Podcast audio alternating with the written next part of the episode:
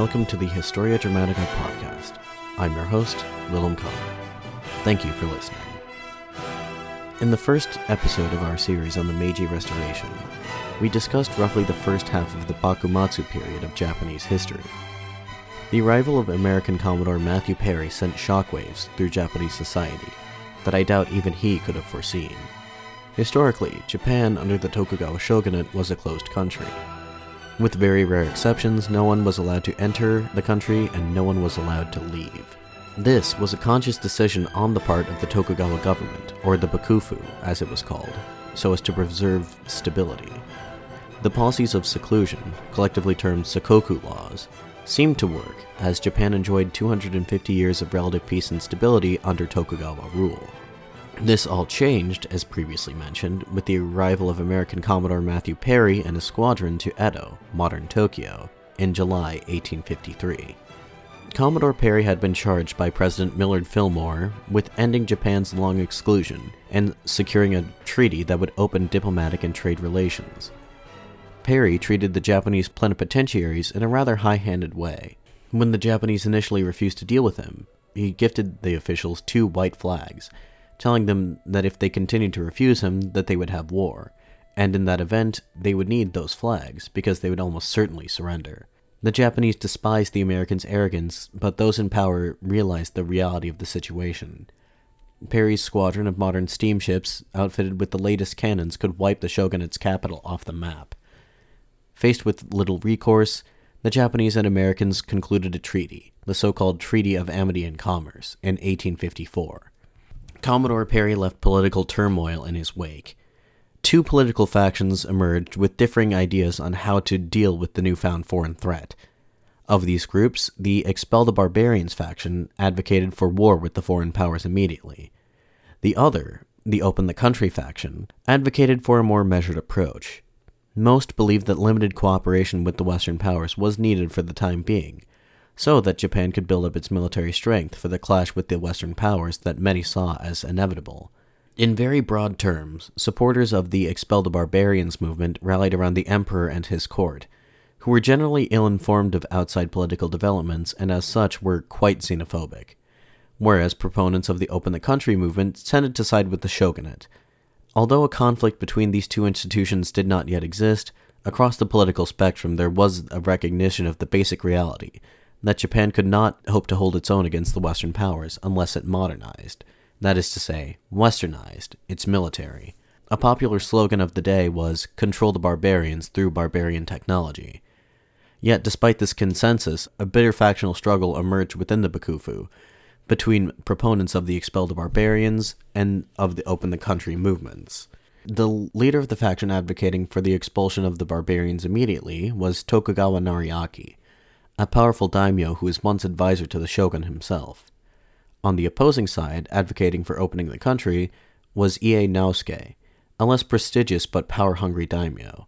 In 1857, the United States returned, demanding a more robust treaty that contained specific provisions for facilitating foreign trade and for a permanent American diplomatic presence within the country. The foreign policy debate became entangled with matters of shogunal succession, when the shogun, Tokugawa Ieyasu, died without an heir in 1858.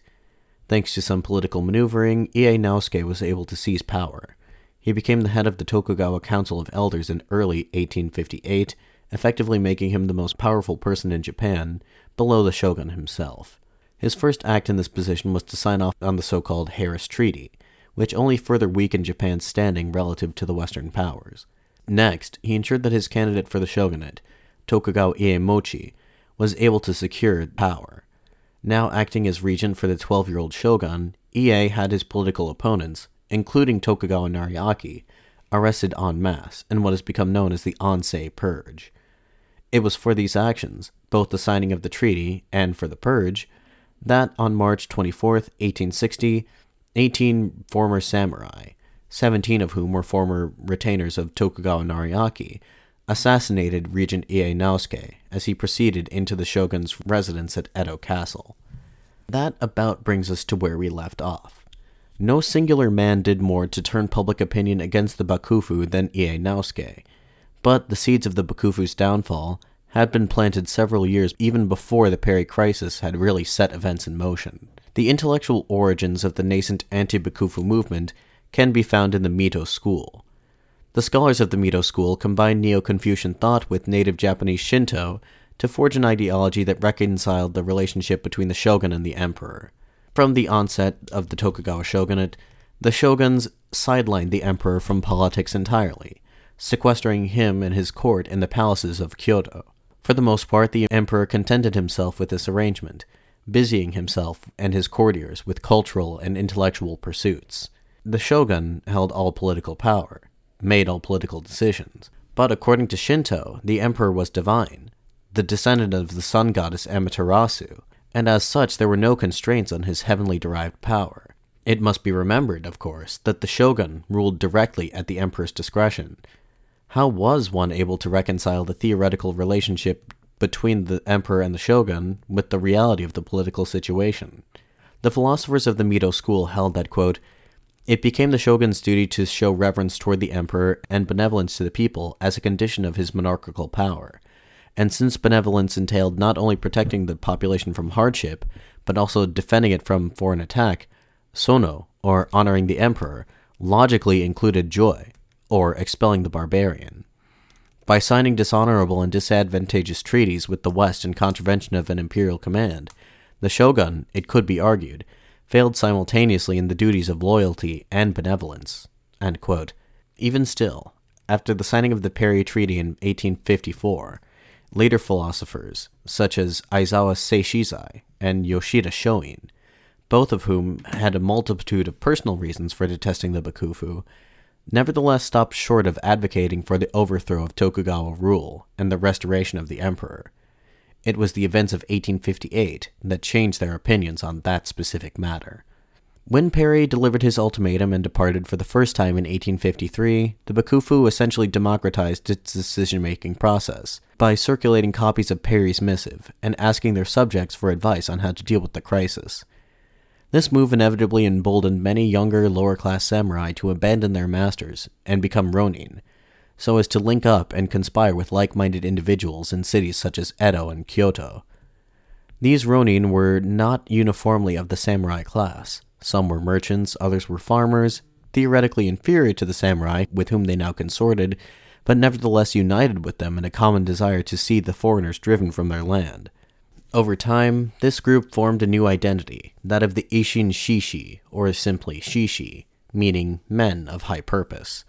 This new group, the Shishi, was radicalized by the signing of the Harris Treaty and the Ansei Purge in 1858. Those who opposed the recent actions of the Bakufu had varied motivations blind hatred of the arrogant foreigners, deep reverence toward the emperor.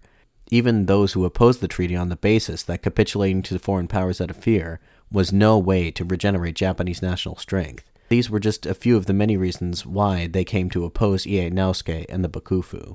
Through his actions, as author W.G. Beasley posits, Ie had made the Bakufu into a symbol of the appeasement of the foreigners, but also the defender of the feudal Bakufu Han governmental structure. Thus, it is no wonder why so many Shishi hailed from Tozama domains. Note, the Hans, or domains, were split between the Fudai domains, which enjoyed a more privileged status, and the Tozama domains, made up of the remnants of those clans who had initially opposed Tokugawa rule at the end of the Sengoku period. Many Shishi were the former retainers of the domains of Satsuma, Choshu, and Tosa, three Tozama domains which had largely been shut out of government power under the shogunate. The brazen assassination of Ie Naosuke, in the words of historian Marius Jansen, initiated a decade of violence. The 18 Shishi had planned for their assassination to coincide with a coup d'etat against the Bakufu, led by their former masters of the Mito and Satsuma domains. This eventuality failed to materialize, mostly due to the unwillingness of the daimyo to openly defy the Bakufu, at least at this juncture. What Ienosuke's assassination did result in, however, was a wave of terroristic assassinations of foreigners and their Japanese collaborators.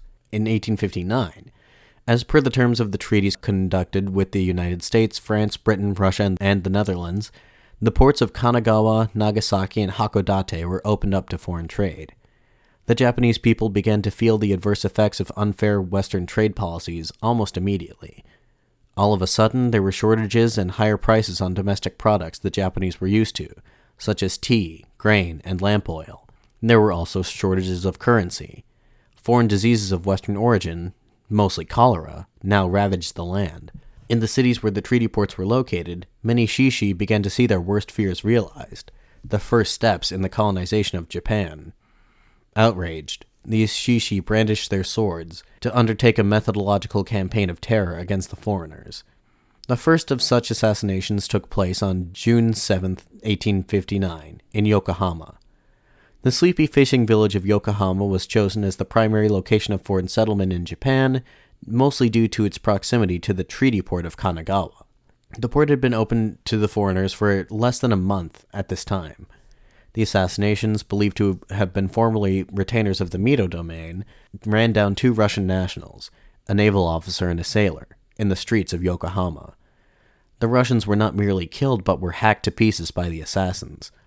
The British consul in Japan wrote of the incident, quote, The manner in which the murdered men were slashed and nearly dismembered indicated more than a mere desire to disable or kill.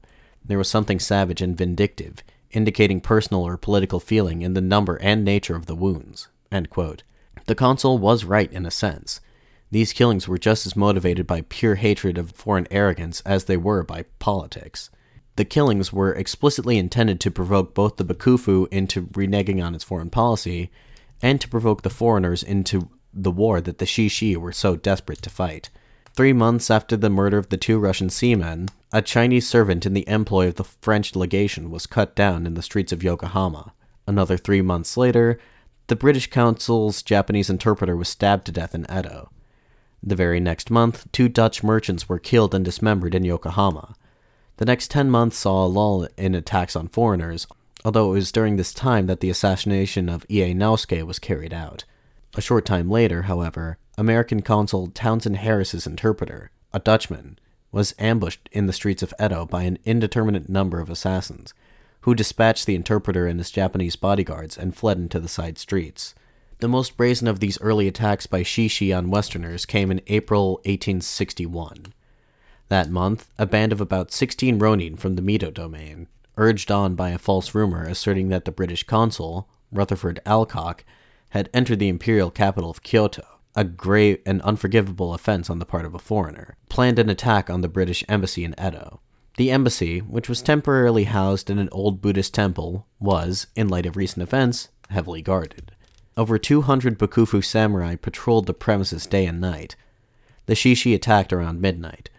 The Shishi surprisingly managed to hold their own against the Bakufu guards, despite being so outnumbered, but they ultimately failed in their mission to assassinate the British consul and his staff. One Mr. Oliphant, the Consul Alcock's secretary, was wounded in the arm and neck, and one Mr. Morrison, the consul of Nagasaki, was wounded on his forehead.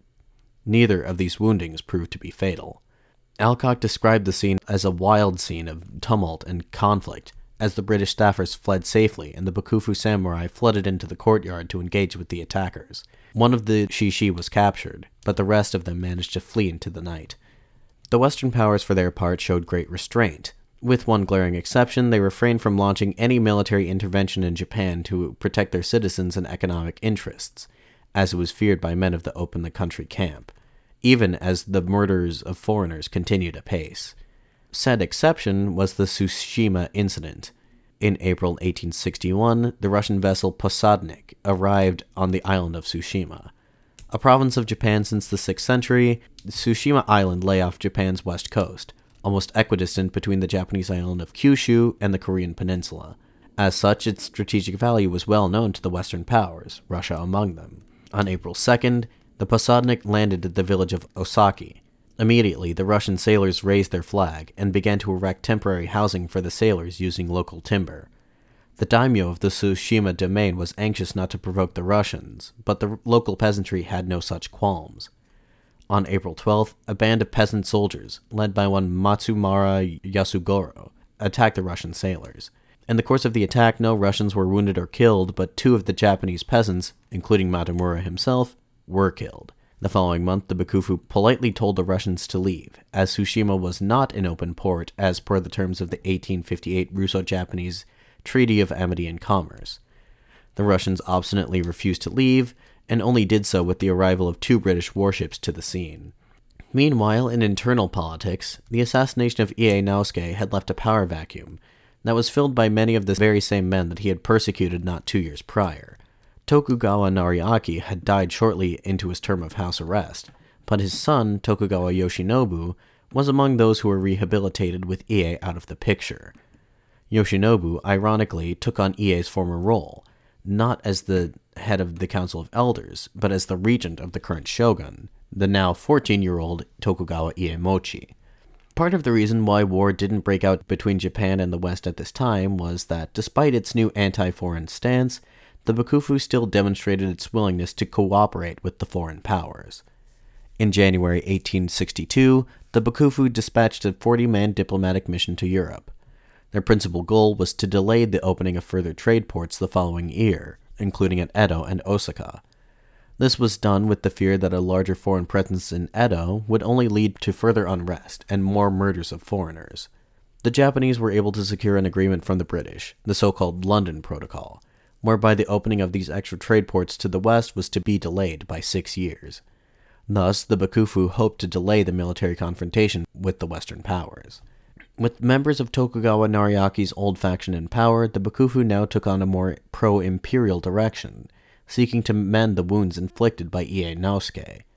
They now pursued a policy that they called Kobugatai, Union of Court and Camp, or, to be more precise, a union of Kyoto and Edo. To this end, Bakufu politician Ando Nobumasa proposed a marriage between the shogun and the emperor's younger sister, Kazunomiya. The match seemed perfect. Not only were the two the same age, 15 years old, but politically it would be a boon for the Bakufu. Not only would the marriage smooth over relations between the Bakufu and the imperial court, but it would serve to silence the Bakufu's political opponents in the Sono Joi movement, as to attack the shogunate would now mean to attack a member of the sacred emperor's family.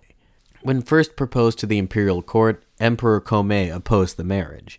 He deeply cherished his younger sister and had no desire to see her sent off to Edo, which was so close to the foreign settlement of Yokohama and the detested barbarians. But Iwakura Tomomi, one of the emperor's more politically savvy advisers, saw this as an excellent opportunity.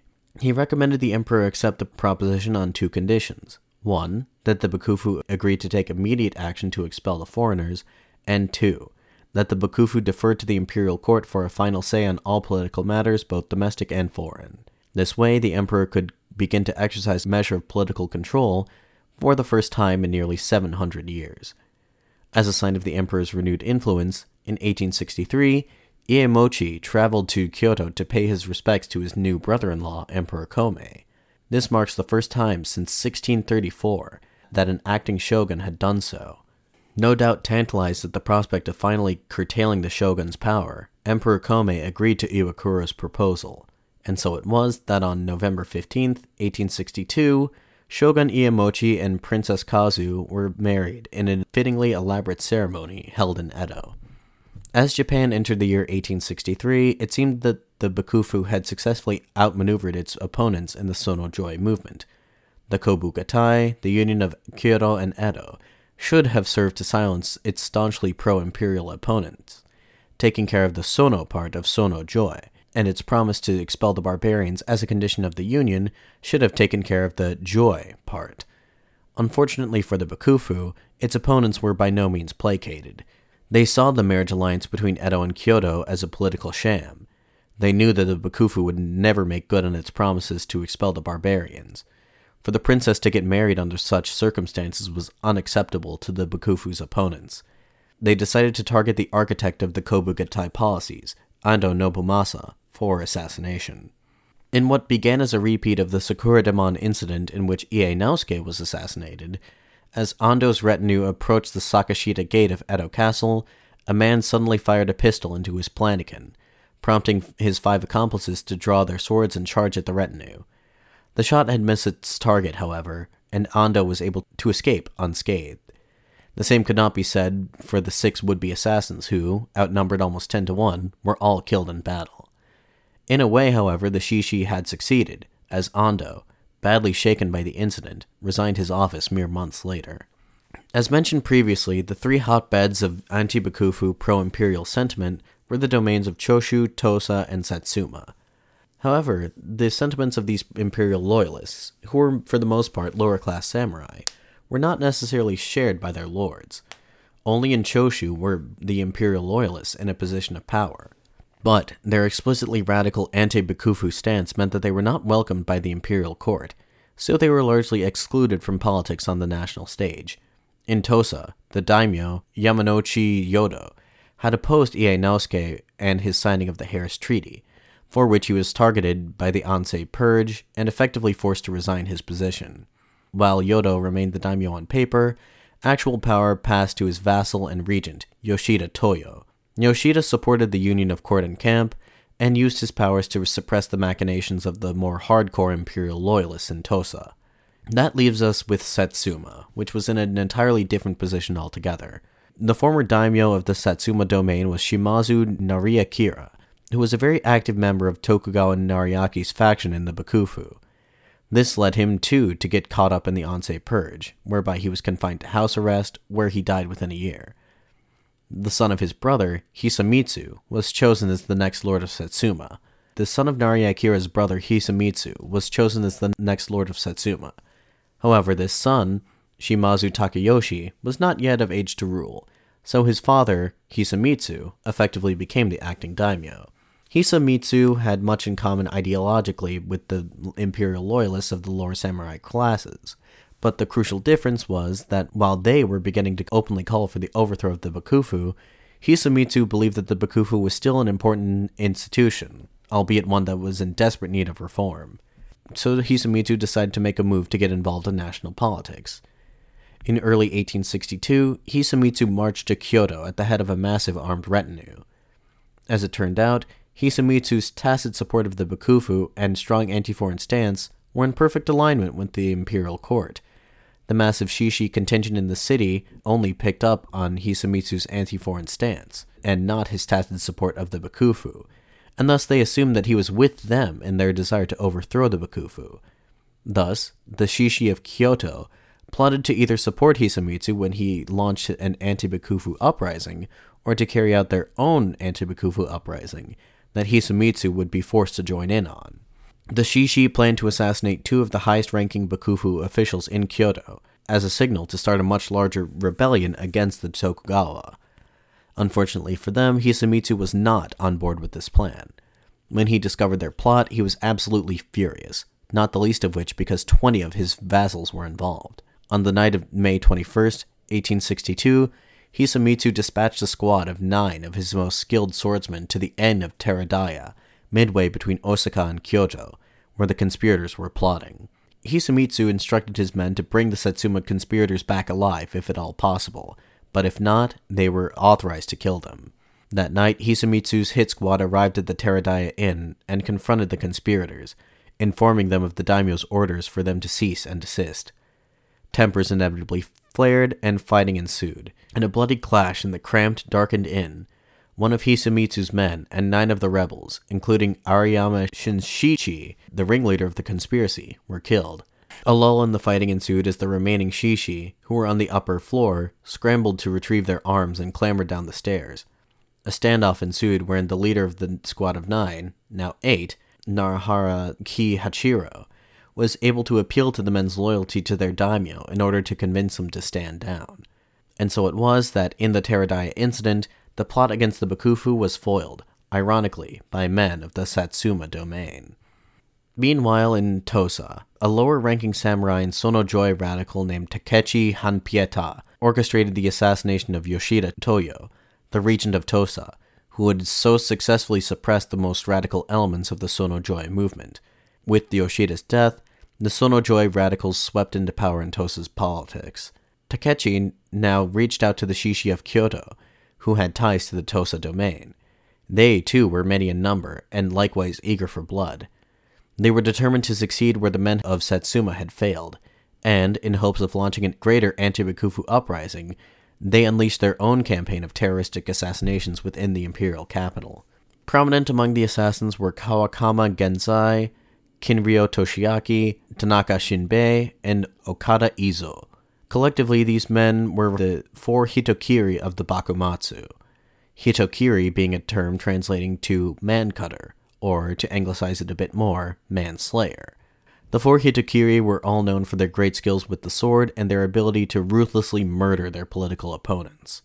The first target of the Hitokiri in Kyoto was Shimada Sakon, an advisor to the imperial chancellor who was once a collaborator of Ie Naosuke. Tanaka Shinbei and two accomplices stormed the house that Shimada was staying at, quickly overpowering the guards and beheading him just before he was able to escape. Tanaka and his accomplices were never caught, but Shimada's head was found the next day atop a pike in downtown Kyoto. Attached to the pike was a placard detailing the reason for Shimada's assassination. Quote, this man has been found guilty of collaborating with the traitor, Ie Naosuke, for which we inflict divine punishment. The next victim of the Hitokiri was Honma Sachiro. Honma was an odd target for assassination, seeing as how he was an outspoken Sono Joi activist and imperial loyalist, but it seems that the motive for his murder was almost entirely personal. He had gone around Kyoto claiming responsibility for the assassination of the Tosa regent Yoshida Toyo, which it seemed that the man actually responsible, Takechi Hanpeita, could not countenance. So he put out the order for his death. Not long after the assassination of, Shimada Sakon, Honma Sachiro's head was also found atop a pike, not far from where the head of Shimada had been discovered. Alongside the severed head was another placard detailing his crimes. For the next year, Takechi continued to orchestrate the murders of ranking Bakufu officials in Kyoto. Apparently, who was behind the assassinations was somewhat of an open secret, as the bloodletting came to unsettle some of the nobles at the imperial court, including the emperor himself. Takechi was told to halt his campaign of terror. Takechi obeyed the orders, but that did not stop the Hitokiri from continuing to target those that they deemed worthy of death. The assassination campaign of the four Hitokiri of the Bakumatsu was stopped in 1863 by two events. The first was the return of daimyo Yamanouchi Yodo to power in Tosa. As revenge for the assassination of his regent and good friend Yoshida Toyo, Yamanouchi had the radical imperial loyalists purged from the domain's government, including Takechi Hanpeita, who, dishonored, committed seppuku shortly afterwards. The second event which put a halt to their assassination campaign was the formation of a new elite samurai police force called the Shinsengumi, or New Select Brigade. The Shinsengumi were formed under the auspices of the Bakufu, and were given a mandate to patrol the streets of Kyoto to combat these terrorists. Although the definition of terrorist was soon expanded to include anyone who openly opposed the Bakufu. The Shinsengumi were highly effective. They hunted down and killed shishi by the dozen and restored order to the imperial capital quickly after their founding, much to the relief of both the shogun and the emperor. The fates of the infamous four Hitokiri vary. Tanaka Shinbei was targeted for arrest by the Shinsengumi shortly after their formation. He was arrested in 1863 and committed seppuku while in police custody. Okada Izo was also arrested by the Shinsengumi and executed in 1865. Kawakami Gensai managed to survive the Shinsengumi onslaught in Kyoto. He fled to the Choshu domain and would eventually help lead their forces to battle against those of the shogunate. He was captured in battle and eventually executed for his crimes. Kirino Toshiaki, like Kawakami, fled Kyoto, going instead to Satsuma, where he lent his blade to their armies he would fall in battle during the ill fated Satsuma Rebellion of 1877. Meanwhile, Shimazu Hisamitsu, who had the ear of the imperial court thanks to his quelling of the nascent uprising, managed to convince them to appoint two of his allies to the ranking positions in the Bakufu. Specifically, Hisamitsu's ally Tokugawa Yoshinobu was to be given official custody over the 16 year old shogun Iemochi, and his other ally, Matsudaira Shungaku, was to be made the official regent. Additionally, Hisamitsu was to arrange for the shogun to visit the emperor in Kyoto to discuss the terms of the shogun's promise to expel the foreigners, as he had agreed to do in order to marry the emperor's sister. In the summer of 1862, Hisamitsu marched from Kyoto to Edo at the head of an army of 1,000, a clear show of force. He was easily able to intimidate the Bakufu into accepting the emperor's demands. With Satsuma's allies now in positions of power in Edo, Hisamitsu was one step further in his plot to reform the Bakufu from within. With his mission accomplished, Hisamitsu and his retinue departed Edo that September.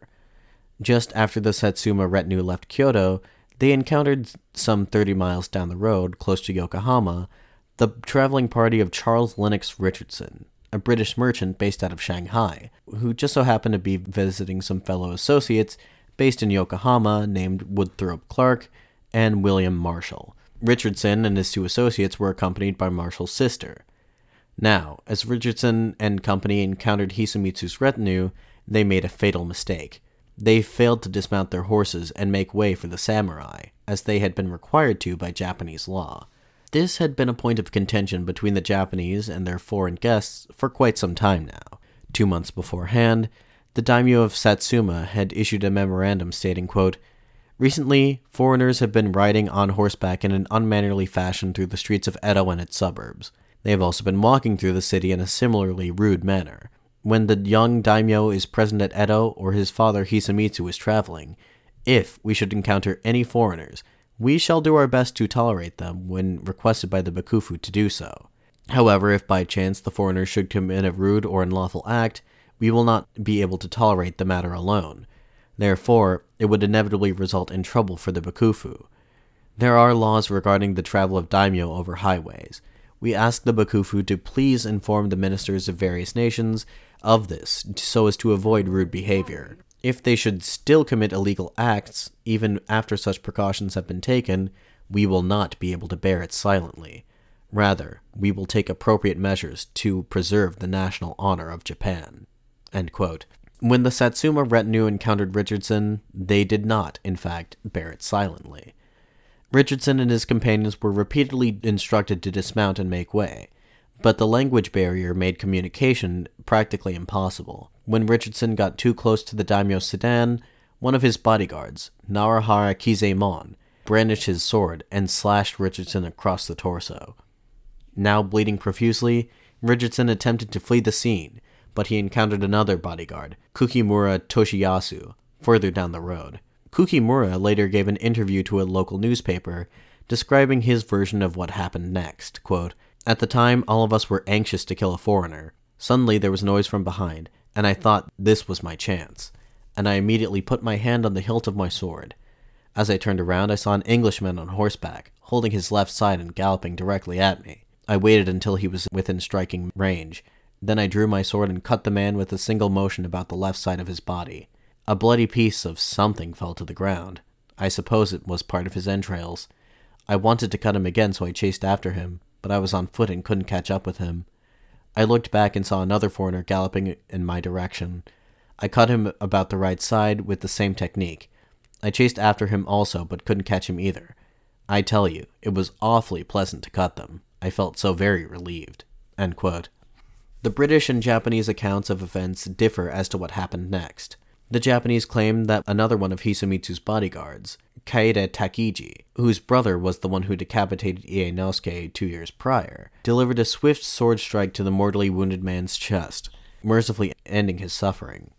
The British version of events, however, holds that Kaede, along with six other samurai, each took turns stabbing at Richardson with swords and spears, long after he had perished.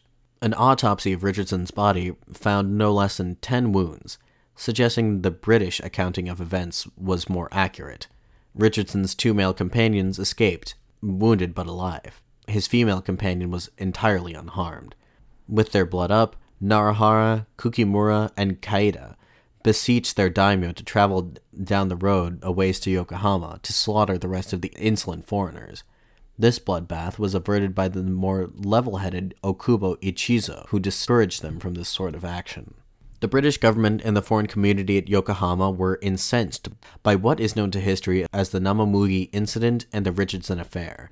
Unlike with previous incidents in which Western citizens were murdered, the international community now knew exactly who was responsible. The problem was that Shimazu Hisamitsu was too powerful to be held accountable for it.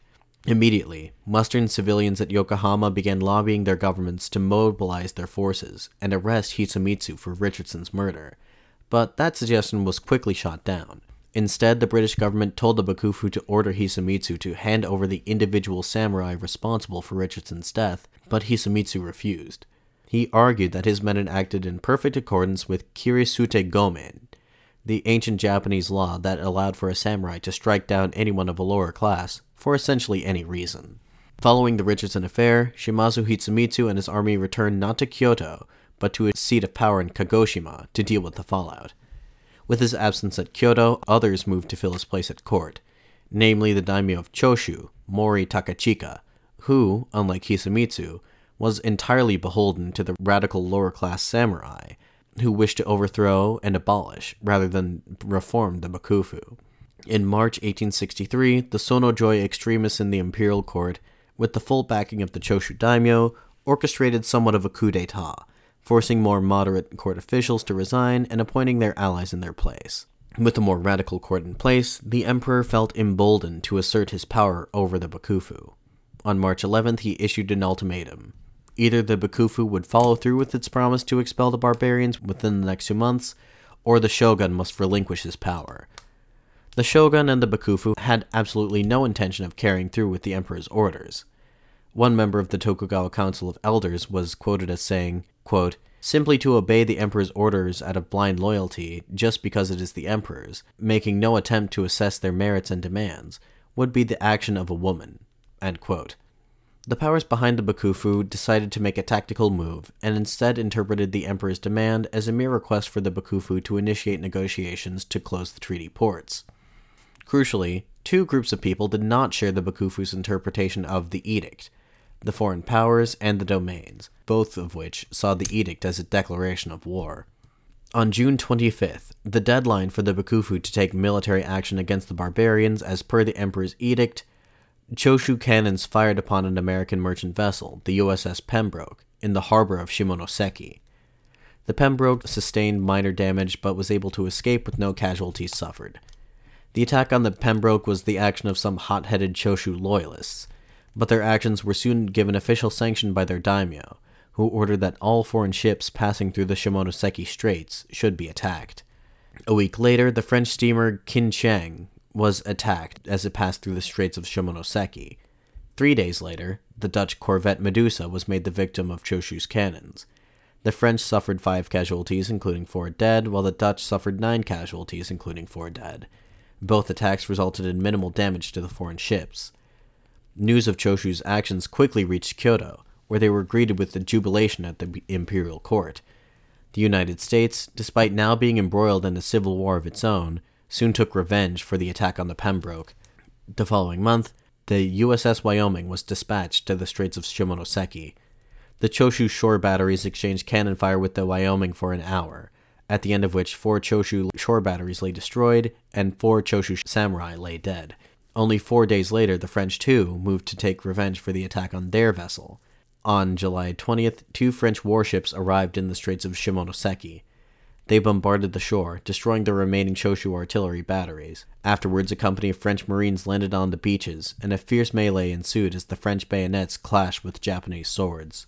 The French were able to easily overpower the demoralized Choshu samurai and ransacked a nearby village, looting it of all valuables and putting it to the torch.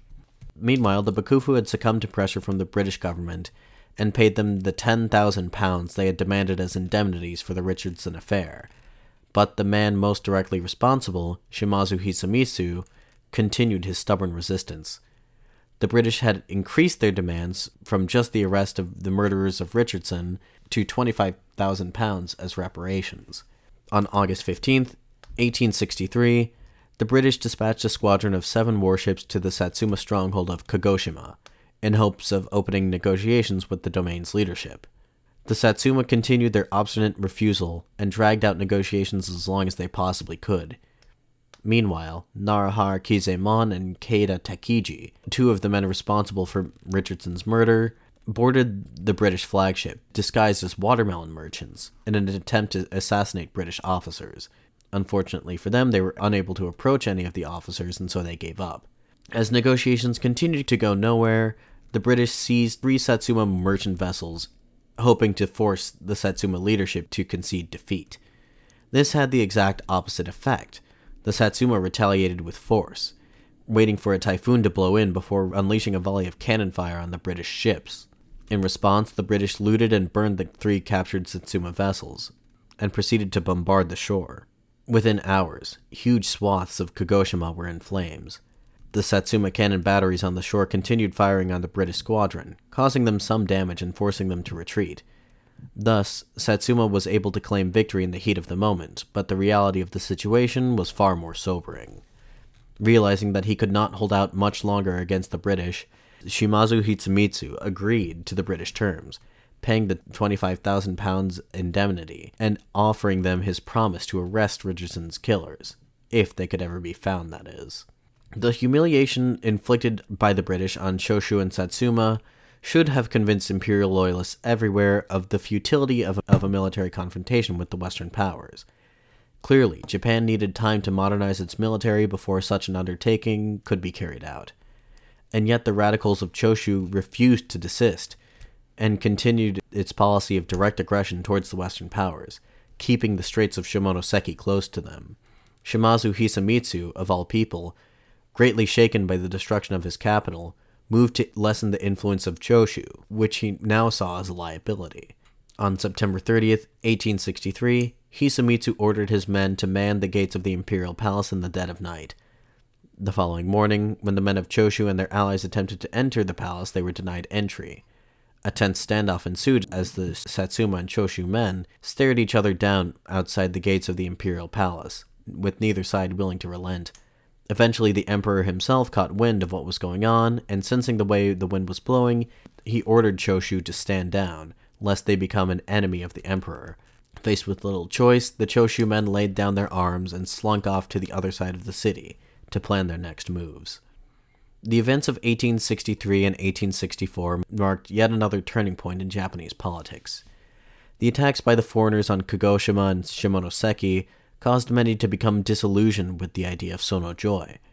While the prospect of war with the Western powers was more real than it had ever been in the past decade, many within the imperial loyalist camp had reached the same conclusion that proponents of the Open the Country movement had reached years ago. Japan needed to modernize, and fast, if it was going to stand a chance against the Western powers in a war. It was at this time that the emphasis among those in the imperial loyalist camp went from Sono Joi, or Revere the Emperor, Expel the Barbarians, to Fukoku Kyohei, enrich the country, strengthen the army. Although this, at least temporarily, realigned the interests of the imperial court and its supporters with those of the Bakufu, there remained one thorn in the side of national unity Choshu. The radicals of Choshu refused to step down and ceased provoking hostilities with the foreigners. In early 1864, a multinational fleet consisting of ships from the United States, Britain, France, and the Netherlands assembled in Edo Bay with the intention of launching another punitive expedition against Choshu. Clearly, the court and the Bakufu had to do something about Choshu before they dragged all of Japan into a war that they knew they could not win. And that is where I will leave things off for now. Be sure to tune in again in two weeks to watch what happens next, as the people of Japan struggle to achieve the ends of Fukoku Kyohei and events push erstwhile rivals Satsuma and Choshu closer towards an alliance against the Bakufu. If you have any questions, comments, or concerns about today's episode, or suggestions for any future episodes, please feel free to email me at historiadramaticapod at gmail.com. Alternatively, you can address such queries to me via Twitter or Facebook, links to both of which will be in the description. Additionally, if you like this show and would like to help keep it running, please consider becoming a supporter on Patreon or buying some books from the eBay store. Links to both of these sites will also be in the description. Anyway, until two weeks from now, this has been the Historia Dramatica podcast. Thank you very much for listening, and I'm your host, Willem Connor, signing off.